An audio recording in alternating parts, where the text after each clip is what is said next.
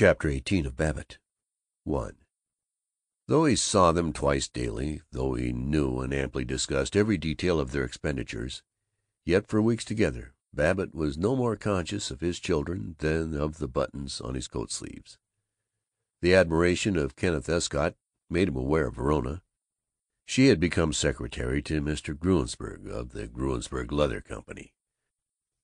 She did her work with the thoroughness of a mind which reveres details and never quite understands them, but she was one of the people who give an agitating impression of being on the point of doing something desperate, of leaving a job or a husband, without ever doing it. Babbitt was so hopeful about Escott's hesitant ardors that he became the playful parent. When he returned from the Elks he peered coyly into the living room and gurgled, "Has your Kenny been here to night?" He never credited Verona's protest, "Why, Ken and I are just good friends and we only talk about ideas. I don't have all this sentimental nonsense that would spoil everything." It was Ted who most worried Babbitt.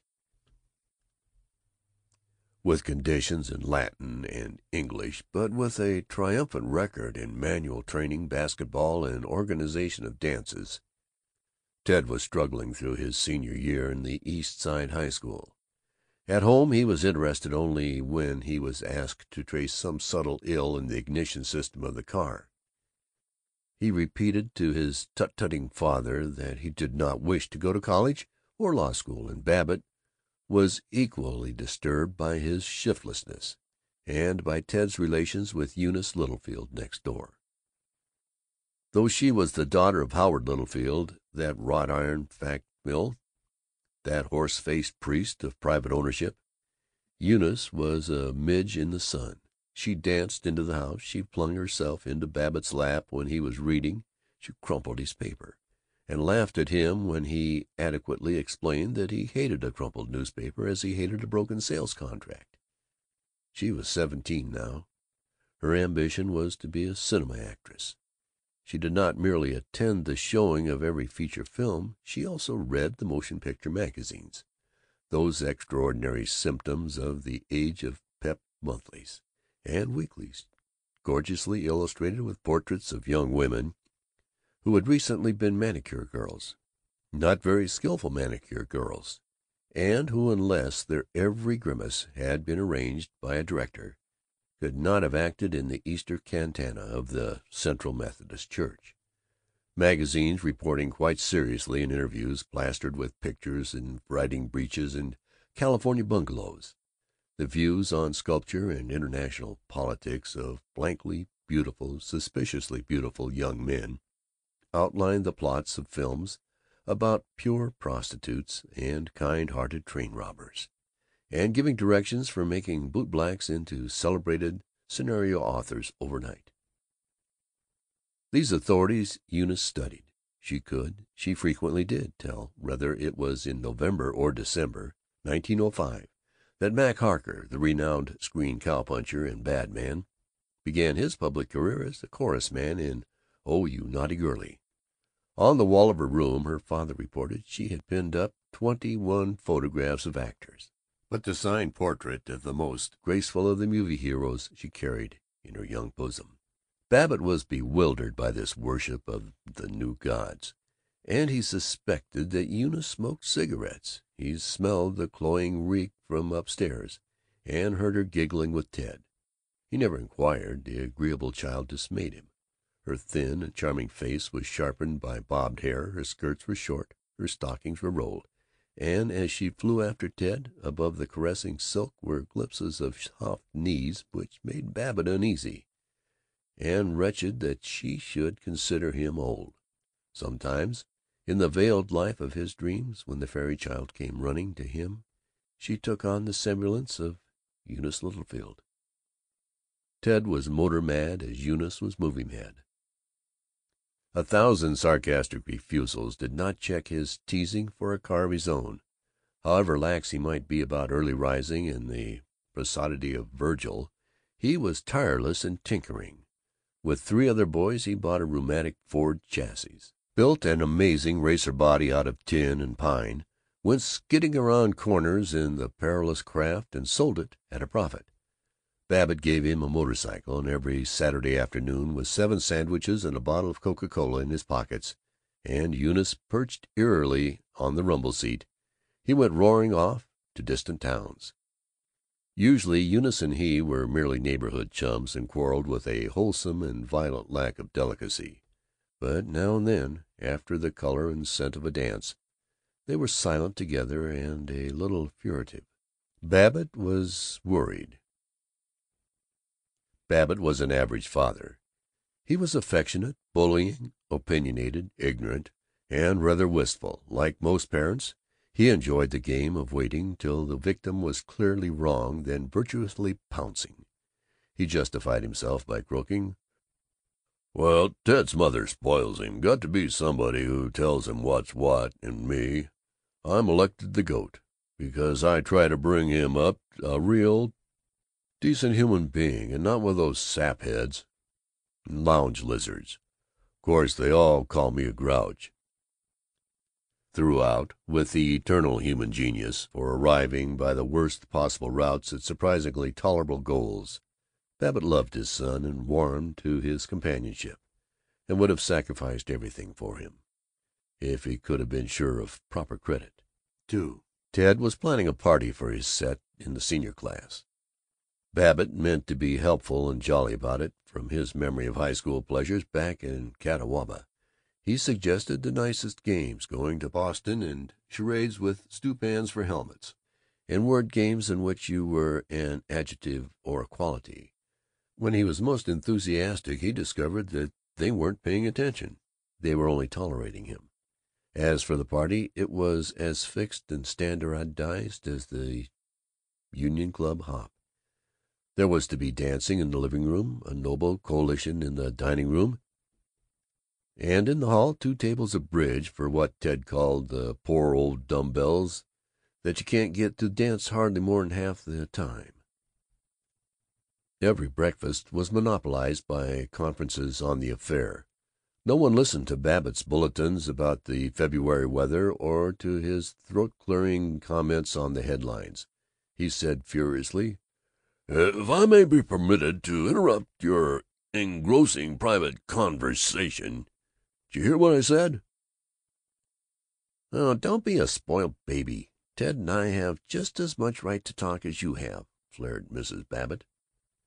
On the night of the party he was permitted to look on, when he was not helping Matilda with the Vecchia ice cream and the Petits Fours. He was deeply disquieted eight years ago when Verona had given a high school party. The children had been fearless Gabbies. Now they were men and women of the world, very supercilious men and women.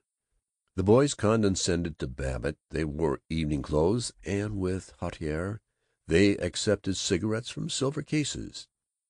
Babbitt had heard stories of what the Athletic Club called "goings on" at young parties of girls parking their corsets in the dressing-room, of cuddling and petting, and with a presumable increase in what was known as immorality. To-night he believed the stories. These children seemed bold to him, and cold. The girls wore misty chiffon, coral velvet, or cloth of gold, and around their dipping bobbed hair were shining wreaths. He had it, upon urgent and secret inquiry, that no courses were known to be parked upstairs, but certainly these eager bodies were not stiff with steel. Their stockings were of lustrous silk, their slippers costly and unnatural, their lips carmine, and their eyebrows penciled. They danced cheek to cheek with the boys, and Babbitt sickened with apprehension and unconscious envy. Worst of them all was Eunice Littlefield, and maddest of all of the boys was Ted. Eunice was a flying demon. She slid the length of the room. Her tender shoulders swayed, her feet were deft as a weaver's shuttle. She laughed and enticed Babbitt to dance with her. Then he discovered the annex to the party.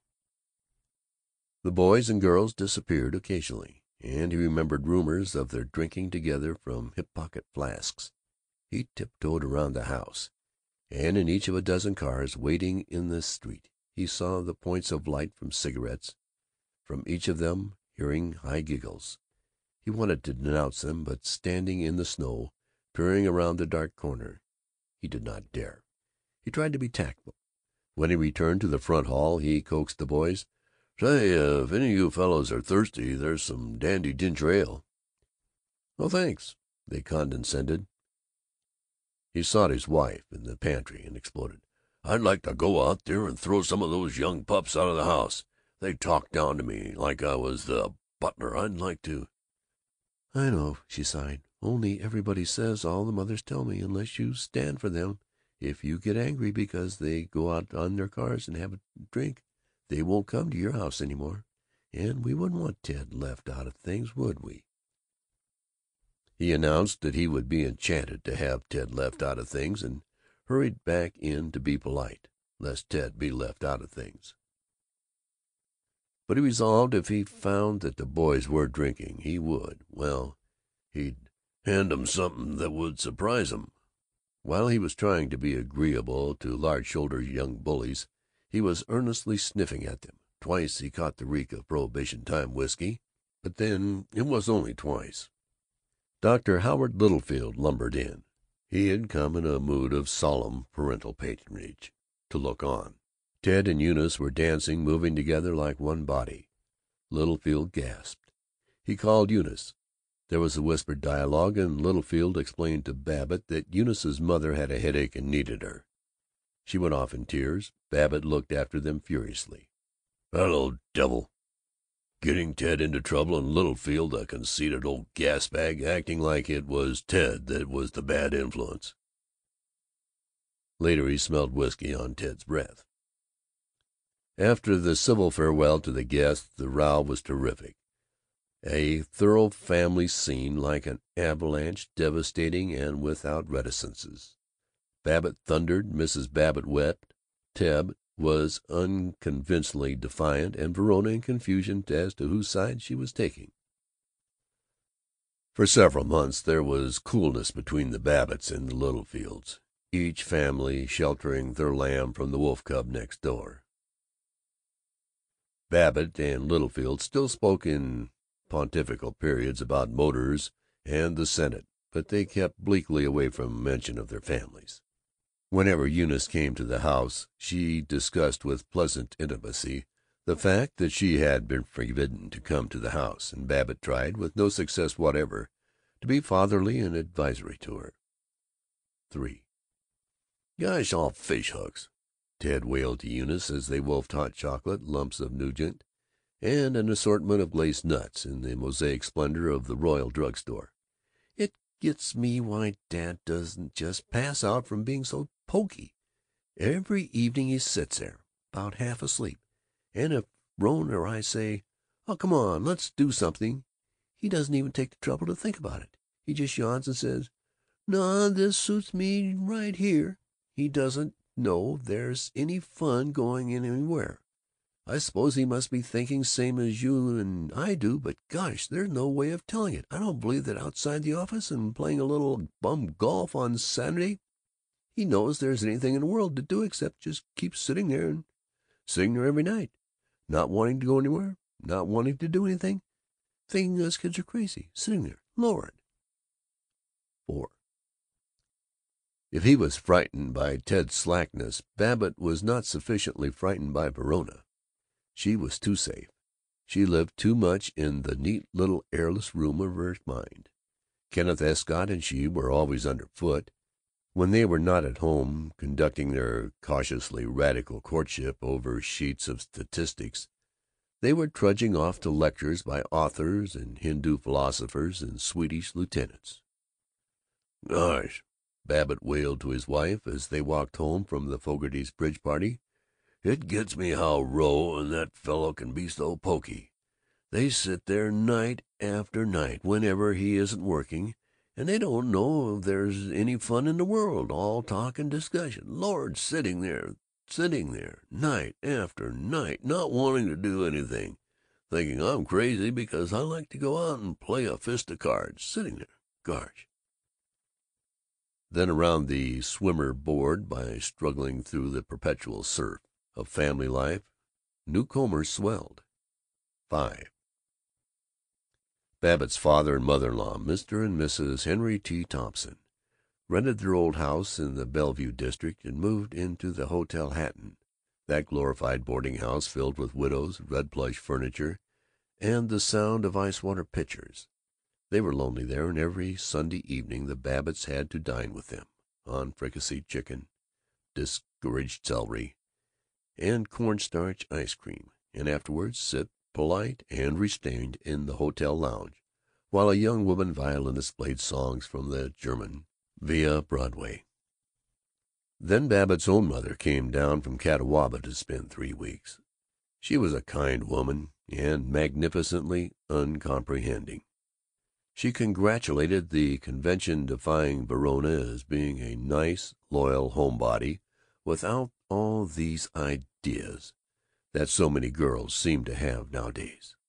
And when Ted filled the differential with grease, out of pure love of mechanics and filthiness, she rejoiced that he was so handy around the house, and helping his father and all, and not going out with the girls all the time and trying to pretend to be a society fellow.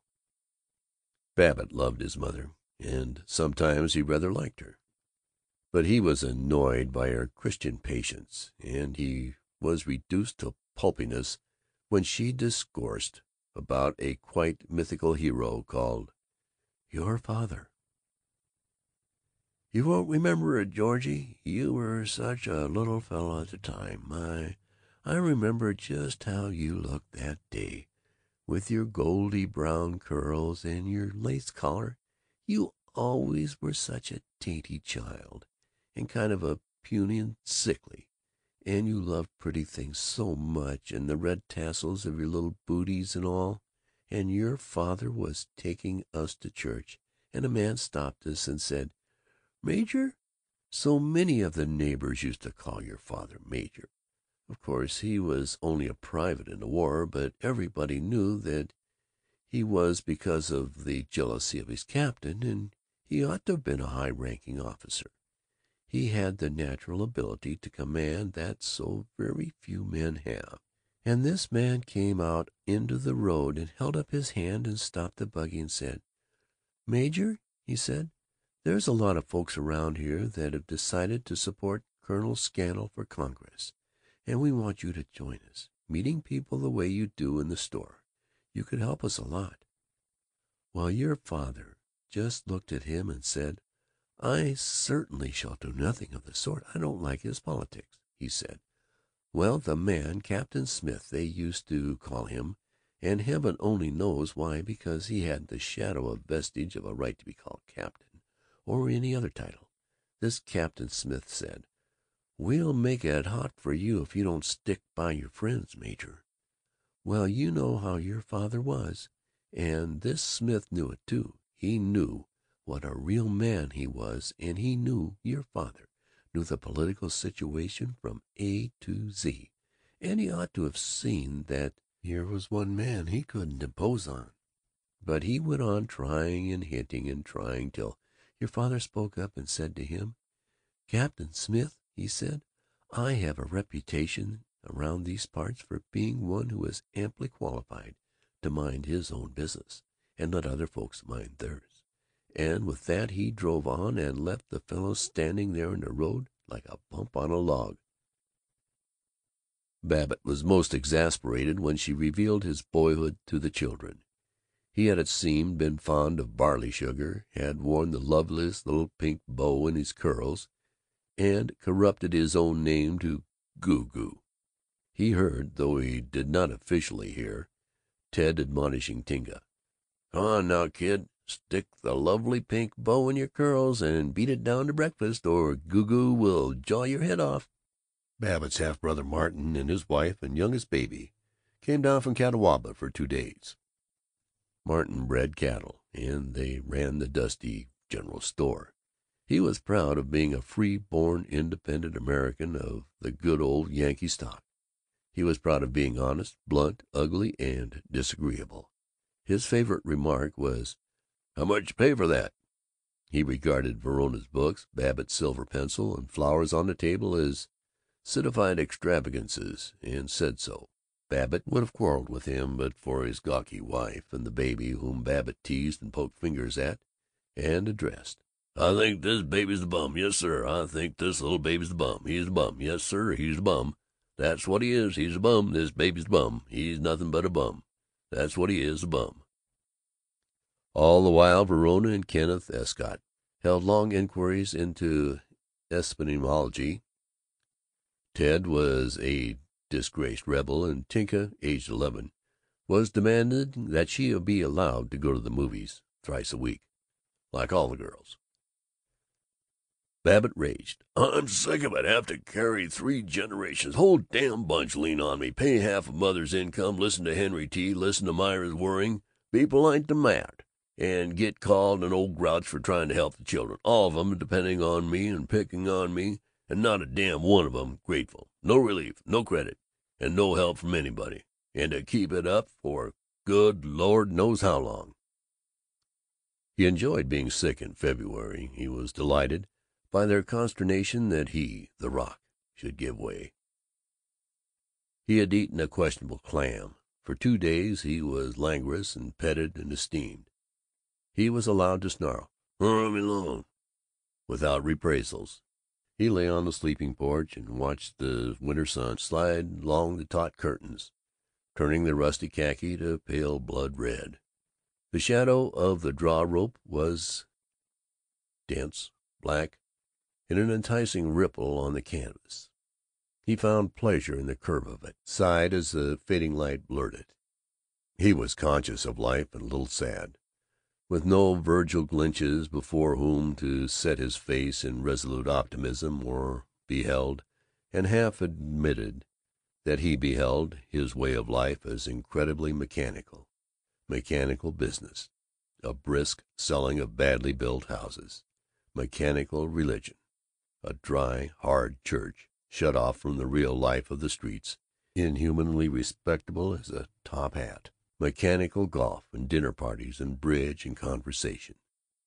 Save with Paul Riesling, mechanical friendships. Backslapping and jocular, never daring to essay the test of quietness. He turned uneasily in bed. He saw the years, the brilliant winter days and all the long sweet afternoons, which were meant for summery meadows, lost in such brittle pretentiousness. He thought of telephoning about leases, of cajoling men he hated, of making business calls and waiting in dirty anterooms, hat on knee, yawning at fly specked calendars, being polite to office boys. "I don't hardly want to go back to work," he prayed. "I'd like to. I don't know." But he was back the next day, busy and of doubtful temper. Chapter 18